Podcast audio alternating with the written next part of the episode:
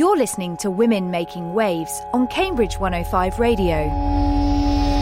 Kerry Daynes is a consultant forensic psychologist and author. Kerry has worked with people who are high risk and have been involved in serious criminal cases. She talks frankly about her work and how she had to deal with a stalker. I always say I'm not a Stepford psychologist, so I would like to shake things up a little bit. I discovered that I had a stalker in 2011, and he was somebody who had seen me on TV in documentaries, and he had set up websites in my name, and he became very, very angry when I didn't want to participate in these websites.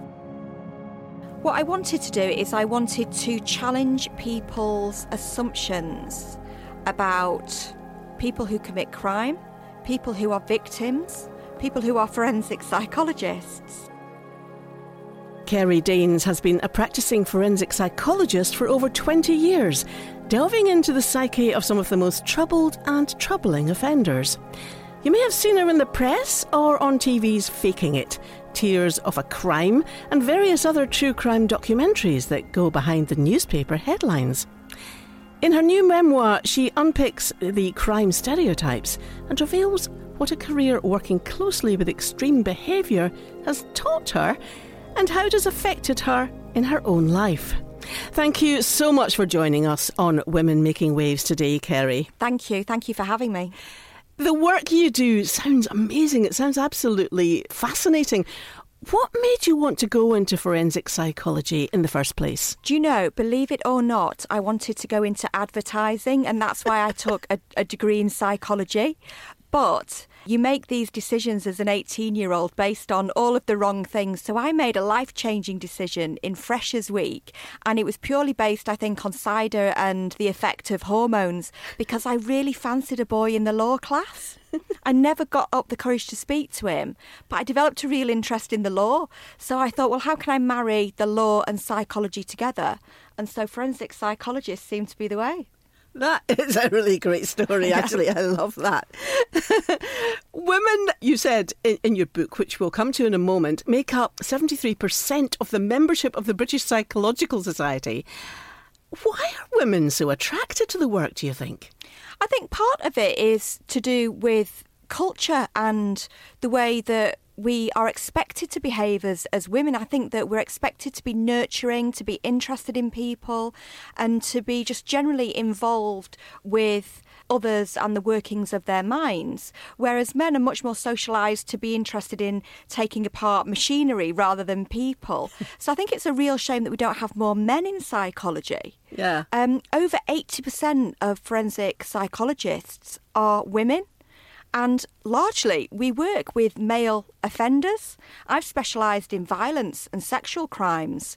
Well, 96% of all killers are men. Mm. So I think that it would be really great to have more male voices in forensic psychology, but not necessarily in, you know, media positions or the top positions because people don't realise there are so many women in this area because actually the ones who are spokespeople tend not to be women. that is a story of often of women's careers, actually. Yeah. Absolutely. You've got a new book out, The Dark Side of the Mind. Now, it's an amazing blend of stories from your patients over the years but also kind of blending in your own story as well, which I really enjoyed. It's a really, really good read. I was kind of half expecting it to be a textbook, you know, yeah. in psychology. And I thought, well, this is probably going to be a little bit, you know, beyond my. It was really readable. It's yeah. just telling lots of stories, and it's great. I wanted to write something that was completely different to what we see in the whole true crime genre. So, you know, you've seen them in bookshops, and they've usually got covers that are black, white, and yep. red, splattered with blood. and they're often, I felt, very macho. So, you, we've got criminologists or detectives telling you how great they are.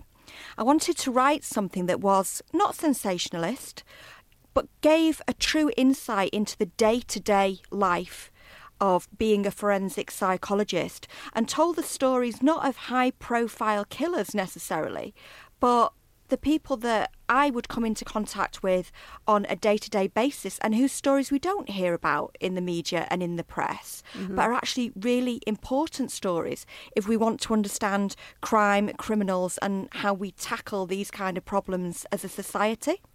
I got a sense from the book that you have been maybe a little bit dismayed about the, way that mental health is, is handled in group settings, following scripts and using questionnaires and things like oh, that. Dismayed. I've been thoroughly, thoroughly peeved off and disillusioned with the criminal justice system, which is in an absolute state at the moment. It's it's had years of willful neglect, really. I think under the Tory Party, and mental health has always been rather secondary to physical health.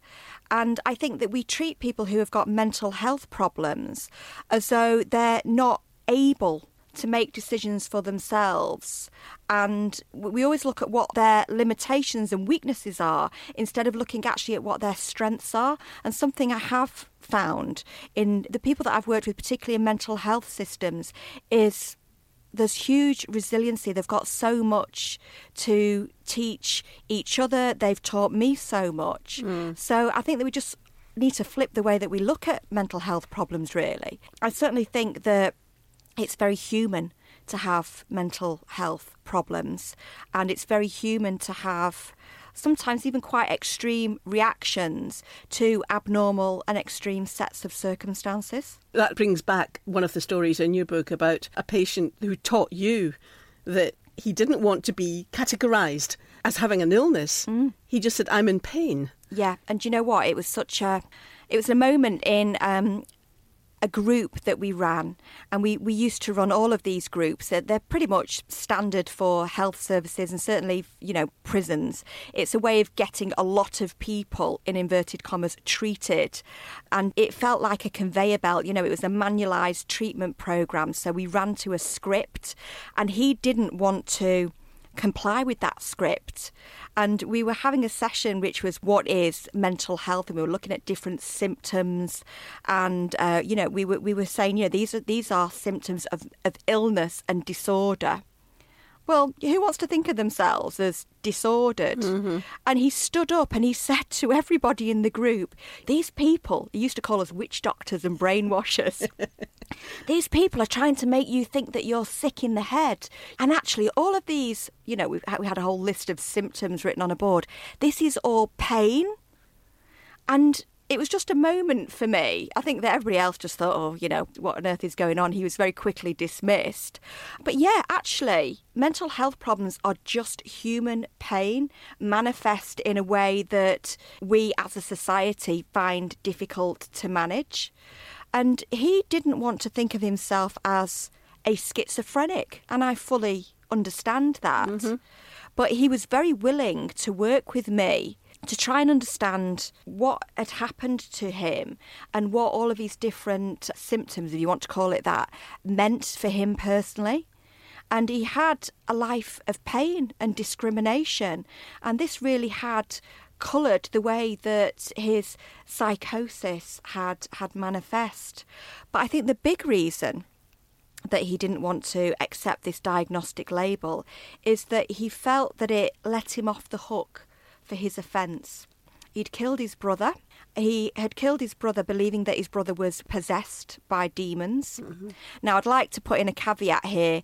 The majority of people who suffer from psychosis, who hear things or see things, are not dangerous. He was in that small group of people who had become violent whilst suffering from, from these uh, delusions and um, hallucinations. But he wanted to take responsibility for what he'd done. And I felt that that was really, really important. Yeah. And it was just little shifts in language that enabled me to work with him, but he taught me an awful lot. And you met him years after, you said yeah. in the book, and uh, he was in a much better state by that time and running a cafe. And one of the big things had been he'd been excluded from a cafe that he'd loved. Yeah. After his mental illness became too much for people to handle. Yeah, I mean, it, it really is a story of rejection as he becomes more and more psychotic and more and more disturbed and troubled by by his beliefs he is rejected more and more by society. So he was literally thrown out of his home, lost his job, and there was a cafe that he used to love going to, and he was asked to leave because he was talking to himself. Mm-hmm. And it made me think, you know, if we could just understand more about mental health problems and be less afraid of them, yeah. we would be able to engage people a lot better and um, I don't think that the tragedy that happened would have happened. So you know, we we we wouldn't have had the event that then feeds into this stigma of people with mental health problems being dangerous. Do you see yourself as a bit of an agitator when it comes to challenging how mental health practices are carried out? Are you trying to change things? Do you know what? I've got something in common with my clients. My clients tend to be rebellious, a little bit anti authority, and that's definitely me. I always say I'm not a Stepford psychologist. So I would like to shake things up a little bit. And I've worked in great progressive places where I've been allowed to do that. But then I've also worked in places that have been so bound really by tick box and mm, jargon Entrenched, and yeah. we've we've tried to process people it's been like you know, a factory, but for people, rather than actually engage with them and their lives and their stories. And differently for each person rather than one yeah. size fits all. Oh, I hate the one size fits all approach. And mm-hmm. the thing is, we're now getting increasing evidence that it just doesn't work. It doesn't work in terms of offending behaviour programmes. There's been some huge failures of offending behaviour programmes. In fact, the sex offender treatment programme was found not only to not have an effect, but to make participants more likely to go on to offend. So mm-hmm. it actually created victims.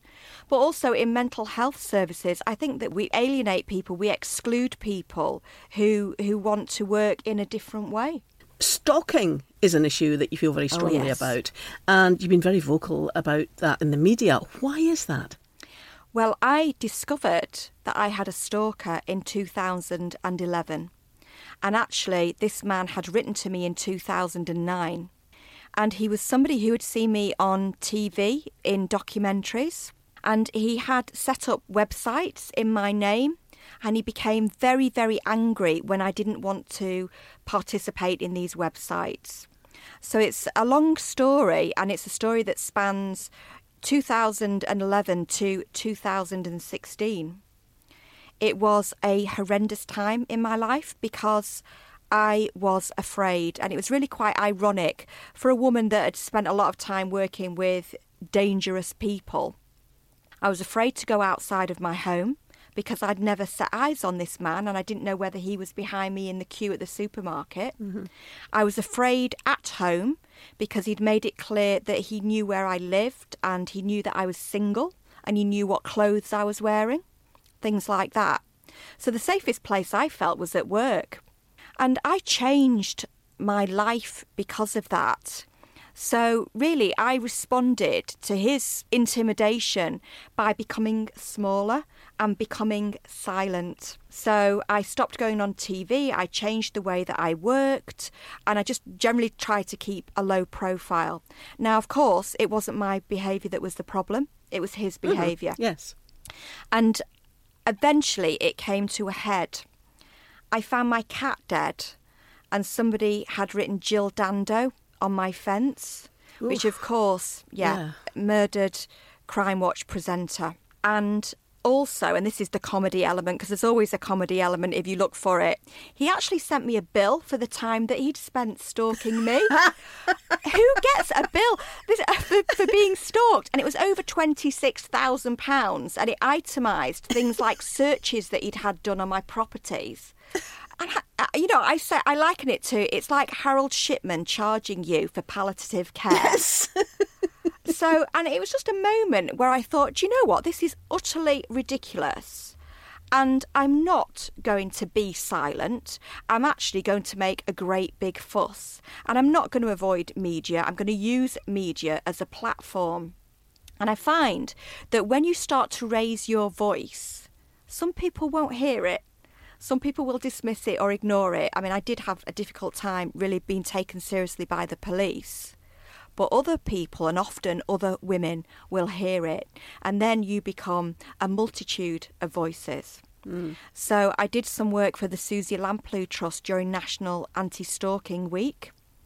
I've just become a member of the National Stalking Consortium, and we collectively have campaigned for better legislation around the issue of stalking, training for police, which I now do myself. Yeah, so I can tell police exactly what my experiences were and how they could have made that better for me. And uh, you, we've got the, the stalking protection bill through Parliament. So the next stage is looking at stalking protection orders. But it just goes to show just the difference that you can make when you refuse to be silenced Yeah. by somebody. And was he caught in the end? Well, court, this was part of my, my issue. He was given a harassment warning, what they call a police information notice, which is a bit like a slap on the wrist, really. It says, don't do it again in the future. It was another piece of paper to add to his other extensive collection of papers and research about me. And when you're dealing with a crime like stalking, which is underpinned by obsession and persistence, it's just not effective. No. And in actual fact, I discovered that he'd been given harassment warnings for his conduct towards other women. So clearly not effective for him. So now, by law, the police are not allowed to give harassment warnings to stalkers because it's been acknowledged that this is just something that feeds the obsession. It's mm-hmm. just not something. And it's a waste of time. Yeah, and it doesn't prioritise victim safety.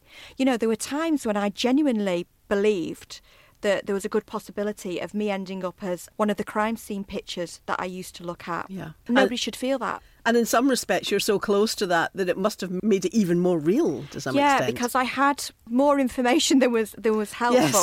Yes. so I knew anecdotally in 2011 what has been confirmed by research in 2016, and that is that 96% of all murders of women are preceded by some form of stalking behaviours. Mm-hmm. So if we take that behaviour seriously at the point at which it is reported to us and we take actions to prevent the, the accused at that point from doing what they're doing and, and ensure victim safety, we can save lives. yeah. Yeah, can I agree. lives. Mm. I agree. You mentioned humour earlier on. Yeah.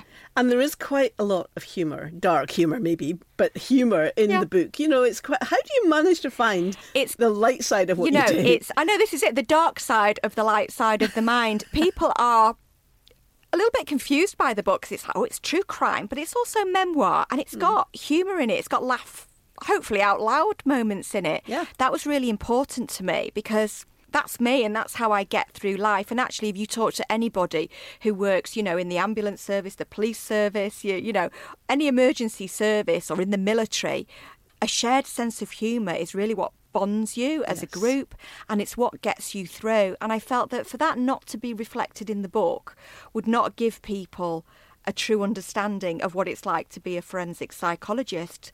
So I talk in chapter two about something that happened. It, it, it's a long story, but put it this way I had a rather disastrous event in an assessment, and the assessment was a suicide assessment. So I was assessing somebody's risk of killing themselves potentially in prison, serious stuff. And both myself and the man who I was assessing, who was seriously considering suicide at that point, just ended up rolling in the floor in hysterics with laughter. Mm-hmm. And it was grossly inappropriate and fantastically brilliant all at the same time. because it breaks down the barrier Yeah. immediately. And he really didn't want to talk about what had happened to him and why he was feeling so incredibly hopeless. Because it's a big decision, isn't it? You know, it's not something that's taken lightly that you want to end your life. But we laughed, and then he started to cry. It was, it was a, a huge cathartic moment for Yeah, him. yeah. And he started to tell me his his story. And at the end of it, I said to him, Look, how much do I need to be worried about you? What do I need to put in place to ensure that, that, that you are safe? And he said to me, Well, all I can tell you is it won't be today. Mm-hmm. So I'm not saying that I solved his problems. Well, in you any kind way, of great. made his day, didn't you, in some respects? But I- I- it was just it was just a beautiful moment, and I've always used humour, often to you know to break up fights, and to diffuse situations, and just to to access people's emotions. Yeah. And I use humour to cope myself. Yeah. No, it's true. It is a great way of coping. It's a great way of reaching out and touching somebody, really, just making friends with them in some yeah. respects. Yeah. And again, I think that if you follow the Stepford Psychology rule book, then you might feel uncomfortable with that. But it, it's such a it's such a fantastic tool and it's such a good way to build rapport hmm. with others. Oh, I completely agree. If there's a message that you want this book to deliver to people, what would it be? What I wanted to do is I wanted to challenge people's assumptions about people who commit crime, people who are victims, people who are forensic psychologists. So I want people to really get past this notion that, you know, we have clear cut good guys and bad guys, or that people are either mad or they are bad, and really see the more nuanced stories that I have to grapple with and the conflict that that leaves you with. It's not to remove accountability for anybody's actions or, you know, anybody breaking the law, but I think that when we start to think of people as human beings, then we're, we're in a much better place, really, to start looking for effective solutions. At the moment, we've got Boris Johnson who's announced his new attitude on crime, which is he wants criminals to feel terror. He wants more people in prison. He wants longer sentences. There's nothing new about this at all. No, it's been happening over and over It's again. been happening for the last 30 years, and it's getting us precisely nowhere. And it's very easy to get on board with Boris Johnson's rhetoric because you think, yes, who doesn't want, mm. you know, Safer streets. yes, safer streets. Mm. The thing is, everything that he's proposing is scientifically proven to increase crime rates. So it creates victims. That to me is unacceptable. I became a forensic psychologist because I wanted to have some sort of contribution to a world with less victims in it. So we've got to climb down from this anger that we feel this very human need for revenge and retribution. And we need to think a little bit more coolly and logically. Yeah. I call it the eyeball in the soup moment. Yes, and that is a story in your book as well, which, as I said earlier, thoroughly recommend Dark Side of the Mind. It is absolutely brilliant. Thank you. What projects are you working on at the moment, Kerry? Well, as I say, I've just joined the National Stalking Consortium. So we're going to be um, highlighting the issue of the psychological impact of being stalked. People often think that unless somebody physically attacks you, it's really not significant or relevant. It is. Mm. So we're going to be highlighting that.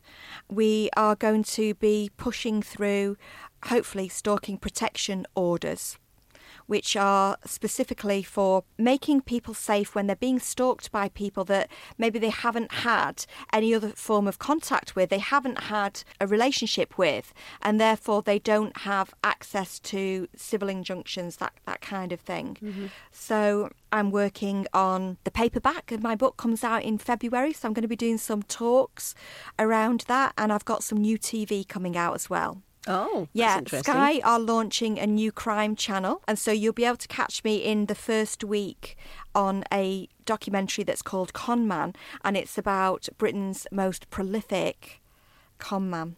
Is So that someone very, very clever who's been conning people? It's it. I, would I say that he's very very clever? He's very dedicated, and um, I think it's not so much him being clever. He's just got a very intuitive persuasion about him. Yeah, but he's caused absolute havoc. He's he's similar to. Do you know the film Catch Me If You Can? Yes, brilliant Yeah, film. That's exactly what I was thinking about, He's actually. the UK version of that. He's somebody with many many different personas, personalities, and many different ways of extracting people's money from them. So it's a documentary that's fronted by Martin Brunt, the Sky crime correspondent. But I I pop up there. Ah, well, that'll be something worth waiting for. Well, may you go on very long working and doing what you're doing, because I think you're helping a lot of people. Thank Kerry you. Deans, thank you very much for coming in and speaking to us today. Thank you. And that was Kerry Daynes talking to Linda Ness. As I said when I was talking to Kerry, I really do love her book, The Dark Side of the Mind. It is so readable. You know, it's it's not a dry psychology book. It's it's a story about case histories, but she also, as I mentioned in the interview, weaves her own story into it and talks about, you know, her own life as she was meeting the patients and the people that she was dealing with. Fascinating book. If you're interested in, well, life in general and, and potentially psychology, it's a, it's a fascinating read. Especially having to have a stalker as well. That's really, really frightening. And to to talk about that is good. And also, that, I mean, that does stay with you for a long time, doesn't it? But as she said, you do have to have to laugh, you know. And the funny side of that was when the stalker charged her for his time. But, I mean, it's not funny at all when you think about it, but kind of amusing, really. Well, she sounds an incredible lady, and jealous again that you got to speak to her and I didn't. You should be more available then, really. Always oh, on holiday. That's your problem. You're listening to Women Making Waves on Cambridge 105 Radio.